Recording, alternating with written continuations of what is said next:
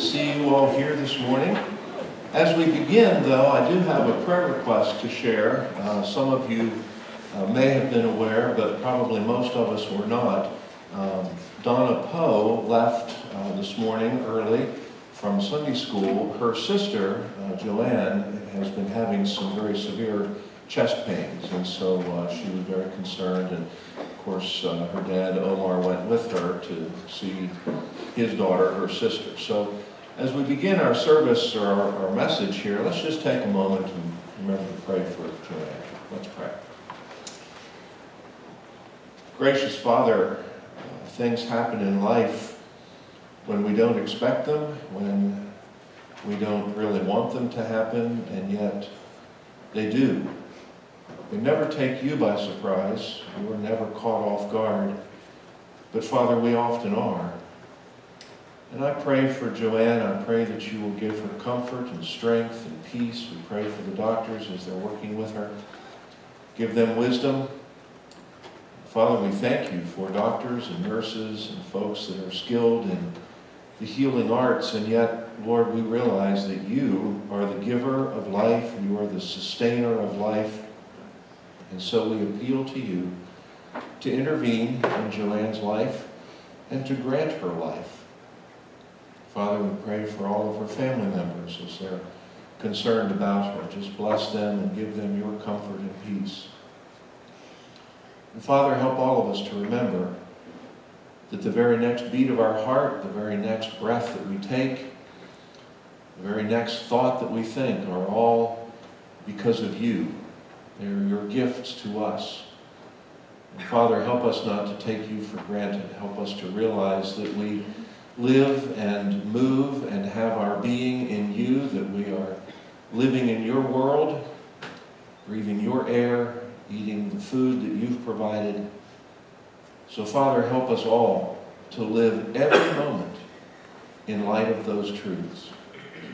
Speak to us now through your word, Father. I pray that as we look briefly, very briefly, at this little book of First John, so rich and so full in, in all of its content. Lord, help us to see it.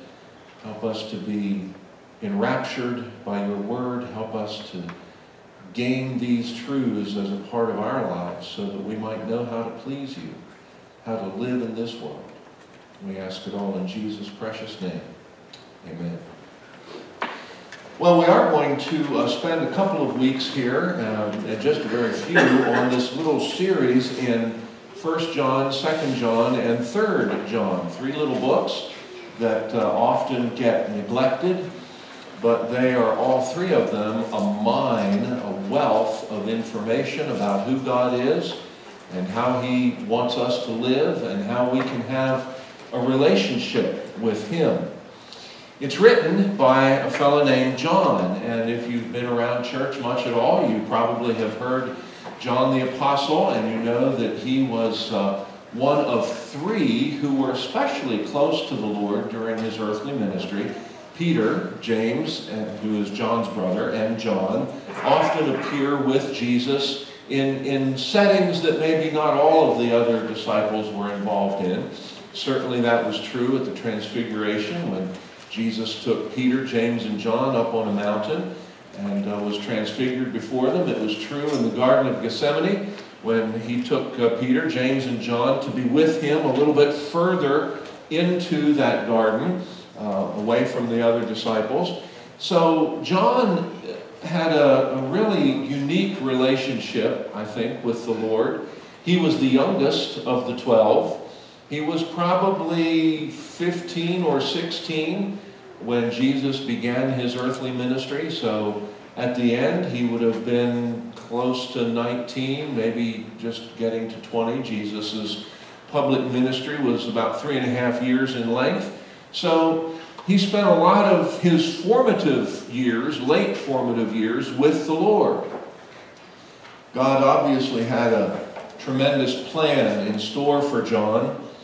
Uh, he was one of the last, actually, he was the last apostle to die. And he was the only one who died of natural, what we would call natural causes. Now, that's not to say that John didn't suffer during his ministry. He suffered tremendously.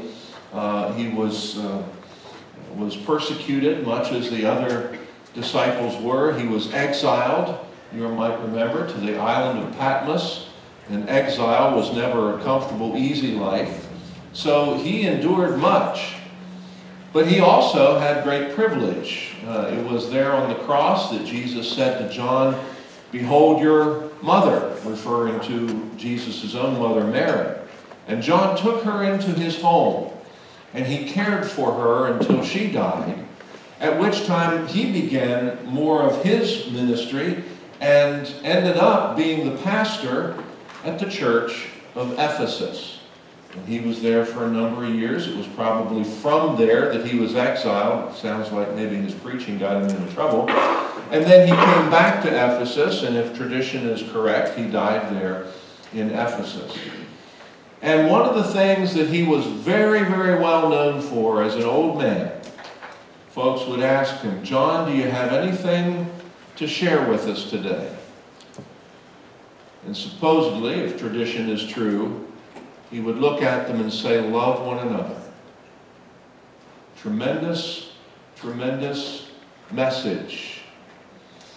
But it's easy to miss what that message is all about.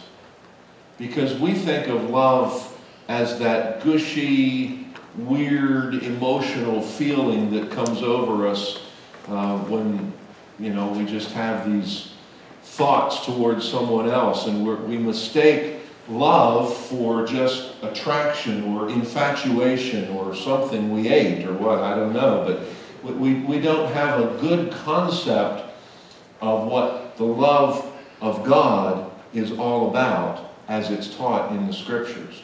So John is going to expand on those things in this little book.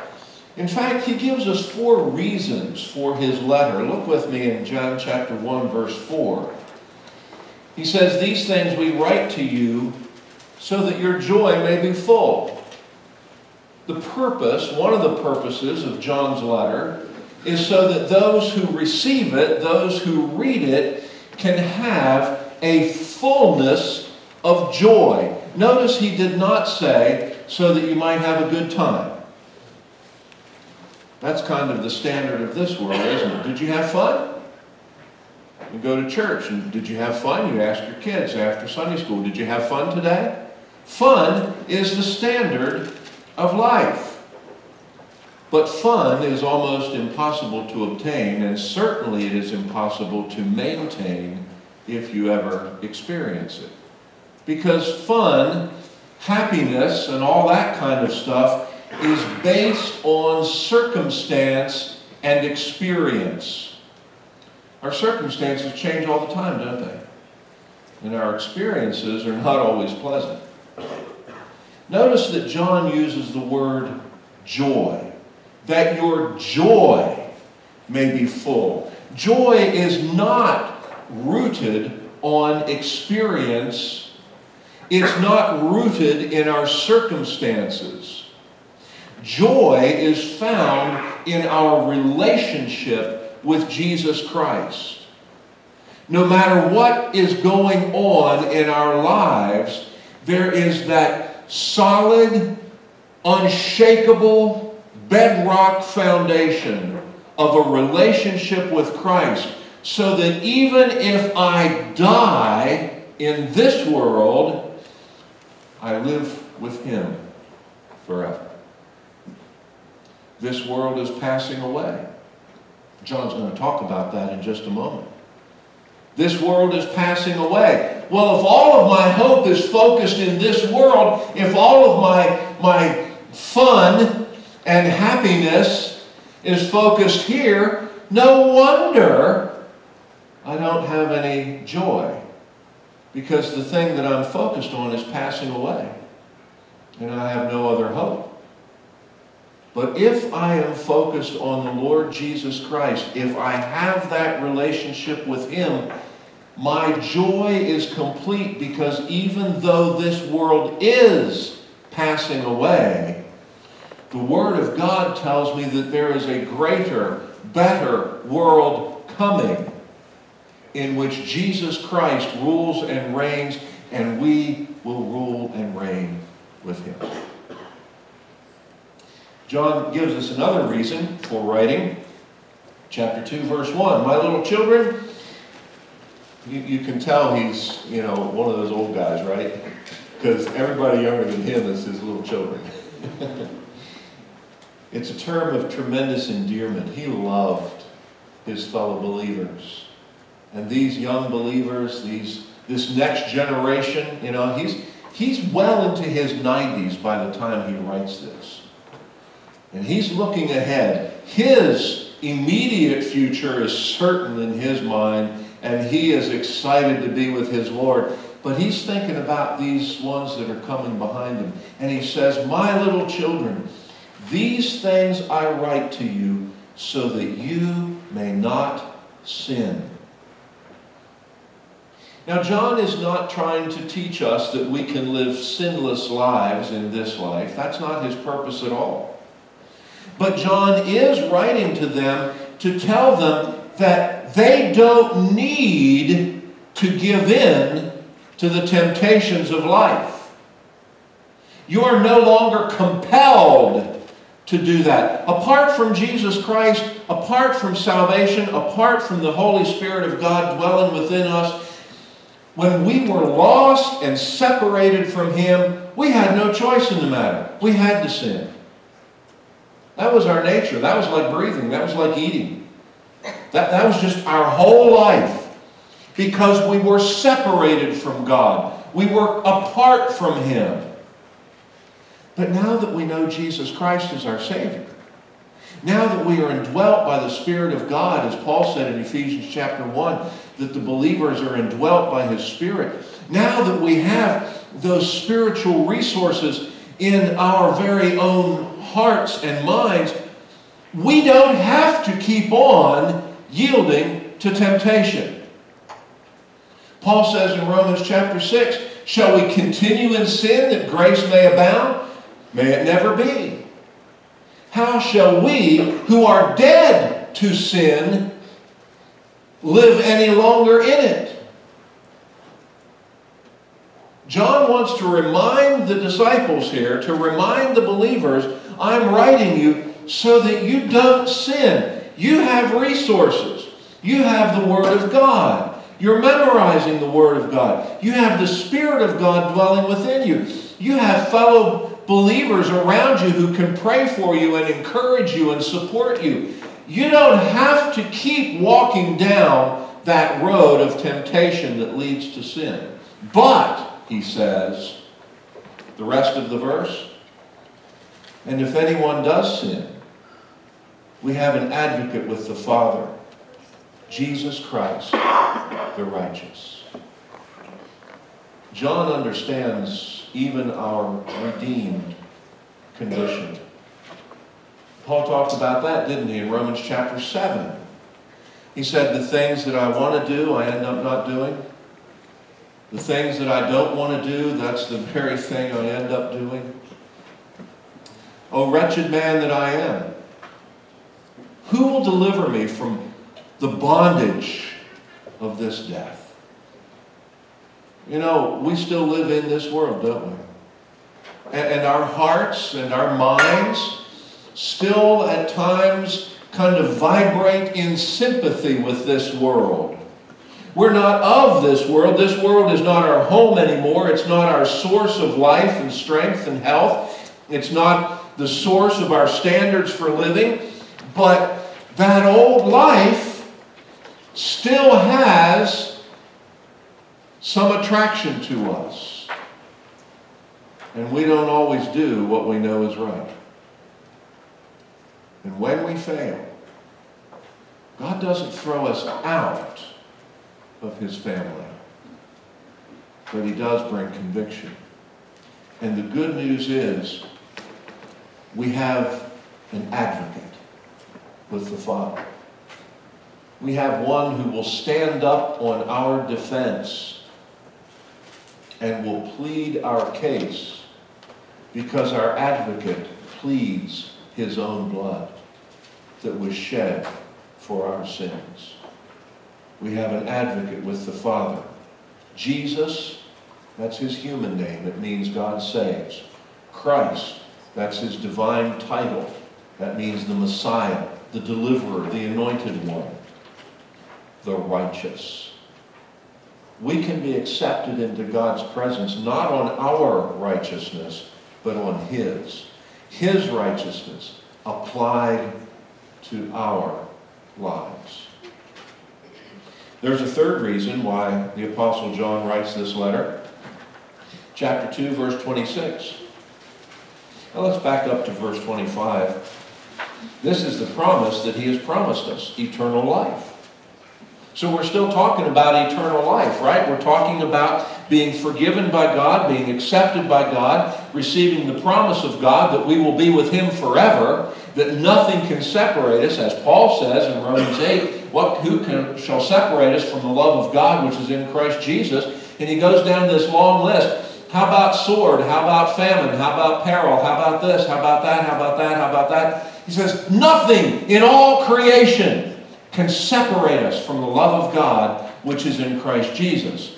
And so John, picking up on that, says, Listen, beloved, therefore these things I have written to you concerning those who try to deceive you. John is writing so that his dear children are not deceived. Have you taken a look at the broad spectrum of Christianity these days? Or even the broader spectrum of religion and spirituality? Boy, there's a lot of deception out there. There's a lot of trash that's trying to promote itself as truth. John does not want these dear children, this next generation, those who are following, he doesn't want to, them to get all caught up in this garbage that does not yield spiritual truth. It doesn't yield salvation. It yields only death, destruction, and deception. And so you turn the TV on and you see some guy saying, Oh, you send me money and we'll send you a double blessing. Trash. Turn it off. You see somebody promoting some other kind of way to salvation.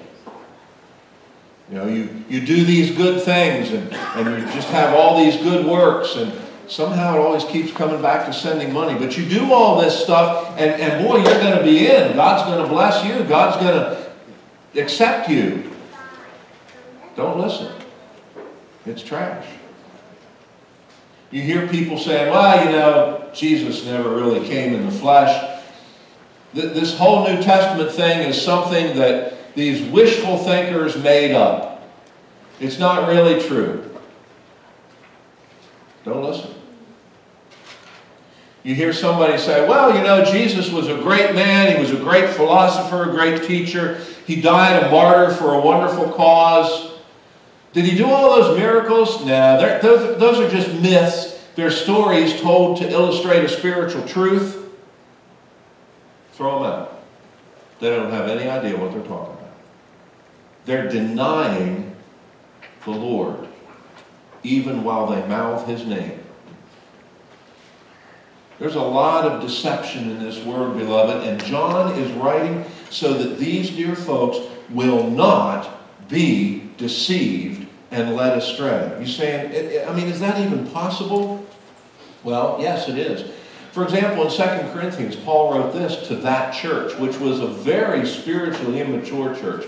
They struggled. They had more problems than you could shake a stick at. I'm so thankful that I'm not the pastor of the church of Corinth. This is what Paul said He's talking about some of these teachers. He said, For such are false apostles, deceitful workers, transforming themselves into the apostles of Christ. And, and no wonder, for Satan himself transforms himself into an angel of light. Therefore, it is no great thing that his ministers also transform themselves into ministers of righteousness, whose end is according to their works. In other words, they're going to get what they deserve which is damnation forever. Beloved, this is why I encourage you to get into this book for yourself. If all the spiritual instruction and training and teaching and experience you have is here on a Sunday morning, you're going to die of starvation. You need to feed yourself. You need to get into the Word of God and read it. And if there's something there that you don't understand, give me a call. And, and if I understand it, I'll explain it. And if I don't understand it, we'll both discover it together. But, but you've got to get into the Word of God because there are deceivers out there who will use the name of Jesus, who will talk about all kinds of spiritual things, and they'll sound wonderful, and they are leading you astray. Paul also warned Timothy about this. 2 Timothy chapter 2, starting at verse 24, he said, The servant of the Lord, he's writing to Timothy. We, we call 1st and 2nd Timothy and Titus the pastoral epistles because Paul's writing to Timothy. He's a young pastor and he's kind of sharing how Timothy should conduct himself. He says, A servant of the Lord must not quarrel, but be gentle to all, able to teach, patient, in humility, correcting those who are in opposition, if perhaps God will grant them repentance, so that they may know the truth and that they may come to their senses and escape the snare of the devil, having been taken captive by him to do his will. Paul is not writing to Timothy about how to deal with the so called unbelievers. He's writing to Timothy to tell him how to deal with people in the church.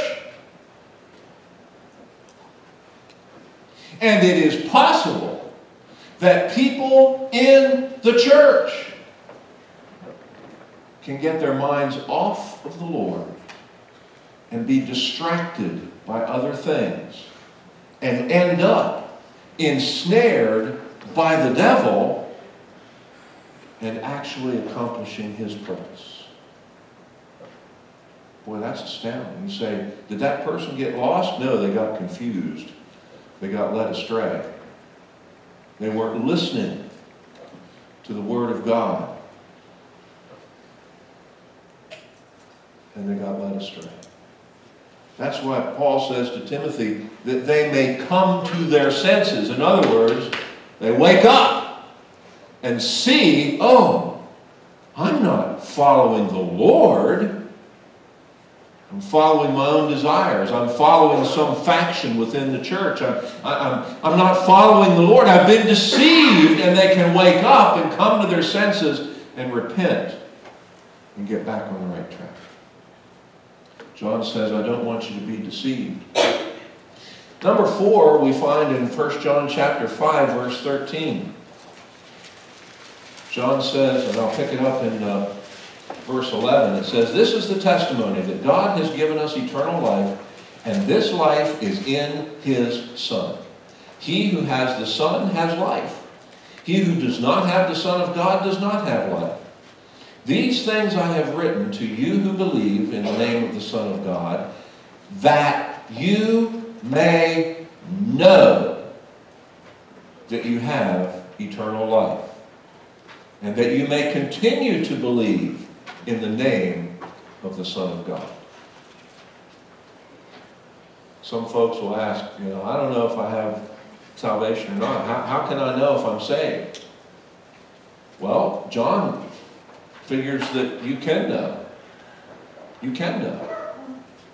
And John gives us some tests here so that we can know for sure where we stand with the Lord.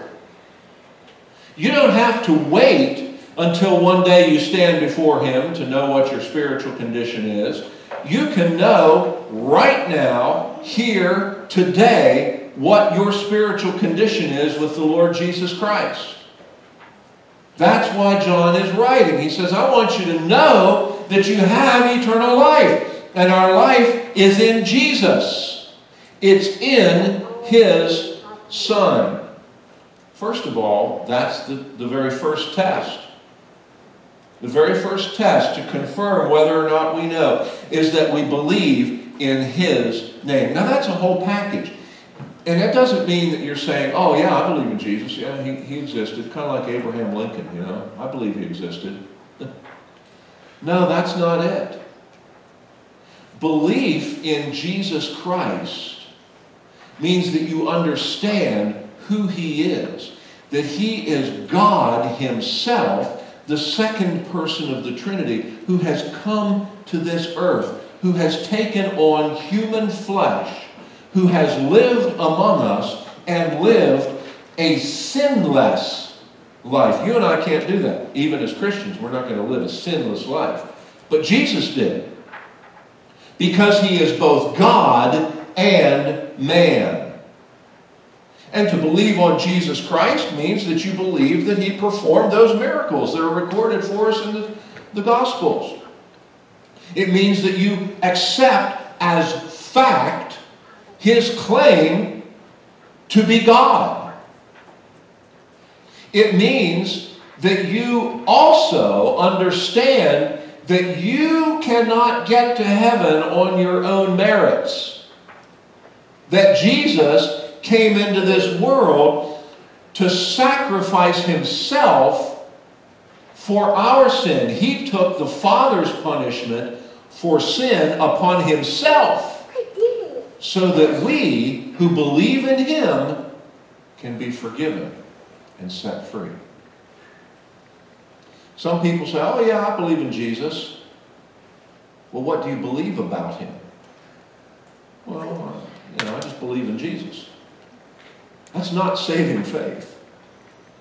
You can believe in Abraham Lincoln the same way. You can believe in George Washington the same way. You can believe in me the same way, and it's not going to get you to heaven, I guarantee it. It's not just a, a matter of saying, yes, I believe a certain fact. Now you act upon it. You say, God, have mercy on me, a sinner. You stop denying God first place, the only place in your life. As long as that pride and arrogance and self will is there, salvation can't be there. But when we humble ourselves before Almighty God and we seek His forgiveness and we admit our sin, that's when Jesus comes and He cleanses us and He forgives us and He makes us His child. Look with me at chapter 3, verse 23. It says, This is His commandment that we should believe on the name of his Son, Jesus Christ, and love one another as he gave us commandment. This is, this is what God expects of all of us. Okay? This is his commandment to humanity. Believe on Jesus Christ. Accept who he is, the Son of God, the Savior. Submit yourself to him. Trust in him to cleanse you of sin. Believe on Him. It's that package deal. And when we do that, we are saved. Chapter 5, verse 13 puts it this way These things I have written to you who believe in the name of the Son of God, so that you can know that you have eternal life. If you're here this morning and, and you have never in your heart and mind acknowledged that Jesus is God in the flesh, that he came here to die for your sin, your personal sin, and the sin of the whole world. See, we can say that, oh, yeah, Jesus came to die for sin. He came to die for the sin of the world, but you know what? I'm okay. He, he didn't come for me. I'm, I'm, I'm all right already. We can try to fool ourselves into thinking that well, yes, he, he died for those wicked people over there, but I'm not so bad. I'm, I'm pretty good, you know? No, it, it's for me and for the whole world. That's where our salvation begins. Obedience to Christ's command is another test so that we can know. Listen to the words that Jesus said in Luke chapter 6, verse 46, during his public ministry. He was engaged in a conversation with the religious leaders, and he says this Why do you call me Lord, Lord, and you do not do the things which I say? Whoever comes to me and hears my sayings and does them, I will show you to whom he is like. He's like a man building a house who dug deep and laid the foundation on a rock. When the flood arose and the stream beat vehemently against that house, it could not shake it, for it was founded upon the rock. But he who heard and did nothing is like a man who built a house on earth without a foundation. When the streams came against it and beat against it, immediately it fell. And the ruin of that house was great. Faith in Jesus Christ demands action if you really believe something, you act upon it, don't you? You believe that those pews will hold you up, and sure enough, they are. How do you know that? Because you acted upon your belief and you sat down. Belief and action are the two sides of the same, uh, two different sides of the same coin, and you can't split that coin apart. When you believe that Jesus Christ is the Son of God, you believe that we are accountable to Him, you believe that He is coming back to reward His children, if you believe that, you will act accordingly. If you don't believe it, you will act according to what you do believe.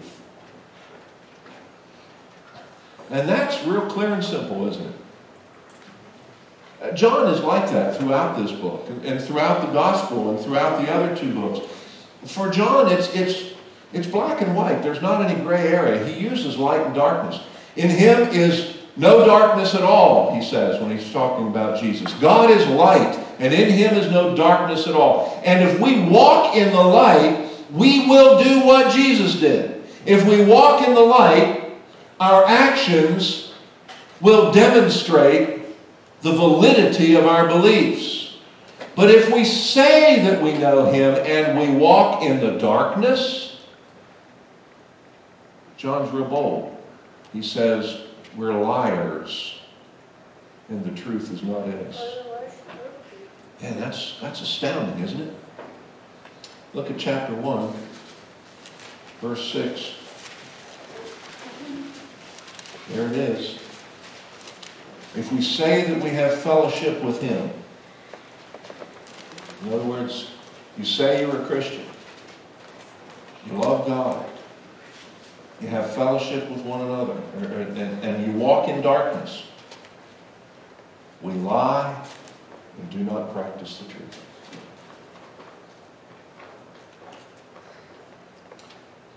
That's powerful stuff. Jesus talked about it in Matthew 24. said, There's going to be many that will say to me in that day, Lord, Lord, did, not we do great things in your name? And, and, didn't you eat and drink in our presence? And, and, and didn't we perform miracles in your name? And Jesus is going to say to them, Depart from me, for I never knew you. Beloved, don't get caught in this idea that salvation happens because you're associated with a church organization. No. It's not an external thing, it's internal. It is in the heart and mind. Our relationship with Jesus Christ is inside.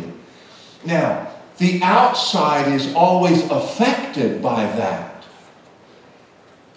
But if you come to, to think about God as being a list of things you don't do and a list of things that you do, you're missing the point. Our, our salvation is not based on our doing. Our salvation is based on our relationship. And when we have that relationship with Jesus Christ, it changes us from the inside out, and then the doing changes. It's like getting the cart before the horse. If you try to think of it the other way around. So when, when, when we invite people to come to church, that's a good thing.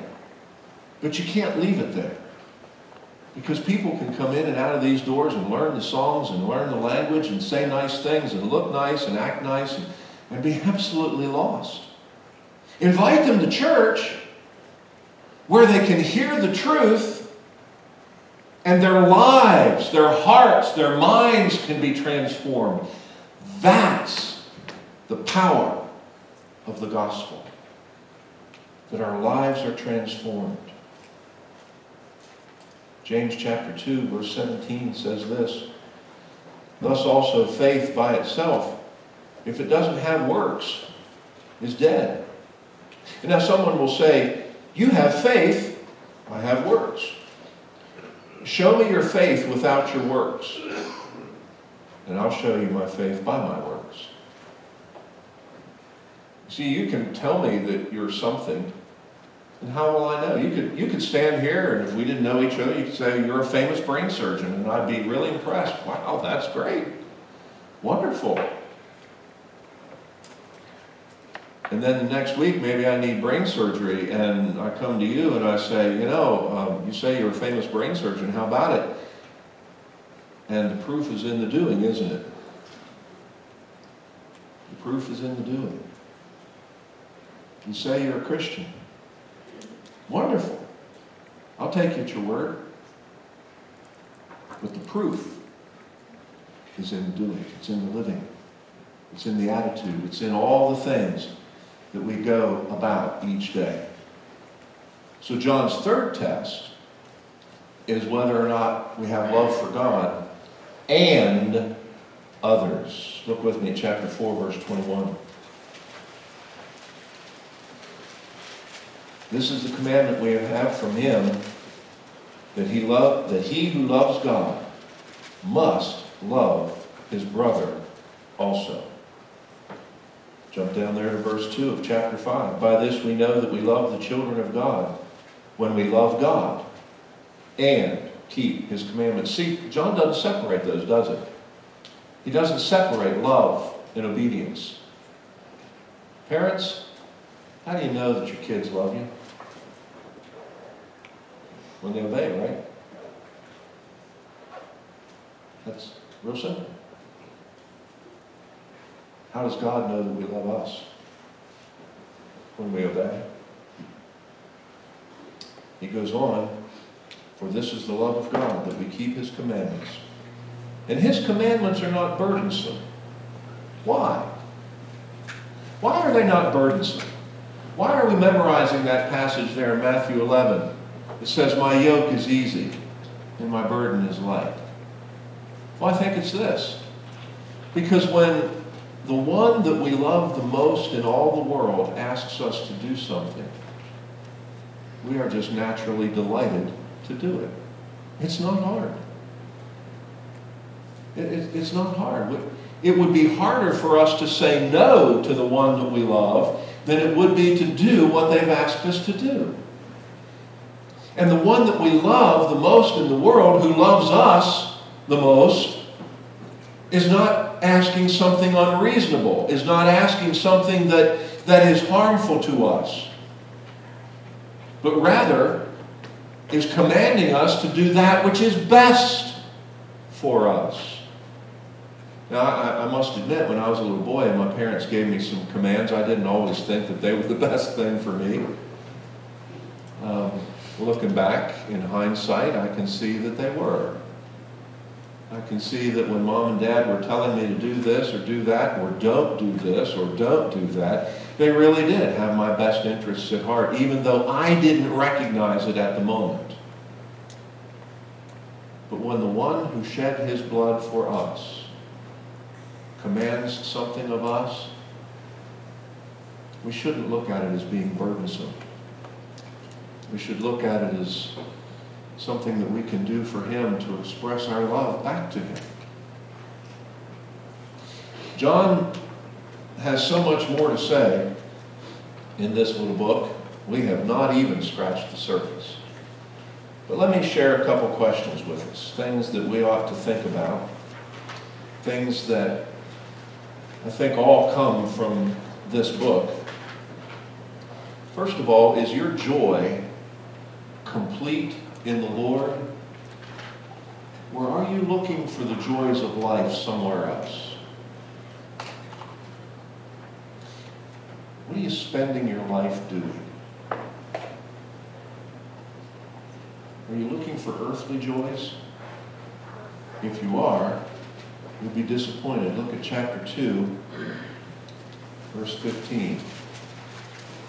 Do not love the world or the things in the world. If anyone loves the world, see, here's John, black and white again. If anyone loves the world, the love of the Father is not in him. For all that is in the world, the lust of the flesh, the lust of the eyes, the pride of life, is not of the Father, but is of the world. And the world is passing away, and the lust of it. And by the way, that word lust, it just means strong desire, passion. It doesn't have to be a, an inappropriate sexual kind of thing. It can be a, a lust for a new house a lust for a new car. It can be a lust for power and prestige. It can be a lust for a thousand Facebook friends, more than somebody else has. I mean, that wrong desire, that lust can be directed toward all kinds of stuff. And all of those things, if, if that's what's running our lives, that's not from the Father. That's from this world and this world is passing away. So, what is your chief joy? Is it Jesus Christ? Is it your relationship with Him? Is it the confidence of eternity? And no matter what happens in this world, that we're not going to be separated from Him and we're going to have even greater things than we can possibly imagine in glory? Or is your joy found right here? Here's another question Are you overcoming sin or is sin overcoming you? Are those temptations things that you're saying no to? We can't avoid temptation, it's there all the time. Are we saying no to it? Or are we giving in? Are you able to discern truth from error in the midst of all the voices and philosophies shouting for your attention today? When you hear somebody on TV or the radio or the live stream or whatever it is that you happen, to read something on the, the Kindle or whatever, are you able to discern truth from error? Is there that little bell inside going ding, ding, ding, ding? Yep, that's wrong, that's wrong, that's wrong. You know, it's kind of like, and I've used this illustration before, if you handle genuine money long enough, you know, you work in a bank, you handle the real thing enough, when somebody puts the wrong thing, the counterfeit thing in your hand, you, you just sense it. There's a, it's like something's not right here. And sure enough, oftentimes it's true. It's a counterfeit bill. As you're listening to the stuff of this world, is there a little bell going off inside? Hey, something's not right here. I, I don't know. It sounds good on the surface, but it seems to me like, and maybe you can't just lay your finger right on it, but your gut instinct is that this thing is wrong. It doesn't line up with Scripture. And so then you go and you do a little search, and you know, invariably, God will show you where it's wrong. And you'll be able to thank Him and say, Thank you for not letting me be deceived. Do you have that kind of discernment? You have the peace in your heart that comes from obeying God's commands when you do what's right? All these things are confirmatory evidence that our salvation is genuine. But, beloved, if you're here this morning and you don't have that, it doesn't have to stay that way. Because the Lord Jesus Christ is constantly ready to receive a repentant soul to himself. Maybe you're a believer, but you've you've not cultivated that relationship, and you know, you know that it's cold. you come to Jesus right now this morning. And you say, Lord, I have, I have been deceived. I have walked away. I have stopped listening to you. I've, I've not allowed your word to penetrate my heart and mind as I should. Forgive me and, and renew a right spirit within me. Refresh my soul in yourself, and He will do it. You come to Him in sincerity and, and, and ask for His forgiveness and for a renewed sense of His Spirit in your life, and He will do that. And then there's obedience on your part, isn't there? If it was a lack of reading the scriptures that got you going in the wrong direction, guess what? Get back into the book. And it'll be a joy. But if you're here this morning and you've never come to that place yet where you've put your trust in Jesus Christ, where you've never made that, that initial commitment that God, I am a sinner and I need to be saved, please have mercy on me. Today is the day to do it because you don't know that you have tomorrow. You don't know that you have this afternoon. You have right now. Now is the time for salvation. Now is the time to come to Jesus Christ and be saved. Let's pray together. Heavenly Father, your word is just so rich and full. And no matter how often we come to it, we always see new things there. Not that they're new, they've always been there, but our hearts and minds are open and ready to receive it. Father, I pray this morning that all of us will consider what John has to say in this powerful book. And, that we won't just be satisfied with having looked at these half dozen verses from it this morning, but that we'll go home and read it this afternoon and again tomorrow and again the next day, and we'll, we'll let your Spirit soak our minds and our hearts in this word so that we might understand it much, much more completely. Father, we want to grow in our faith. We want to enjoy that assurance that comes from knowing Jesus Christ as our Savior, from walking a life of obedience with Him. And Father, I pray this morning for those that might not know Him yet. Lord Jesus, may they drop their pride. May they drop that arrogance. May they come to you humbly and say, God, have mercy on me, a sinner. I know that's why Jesus came and died. I know that's why he rose again. Forgive me and make me your child. And Lord, you will be so pleased to do that. Thank you for your love. Thank you for your mercy. And we pray these things in Jesus' most precious name. Amen.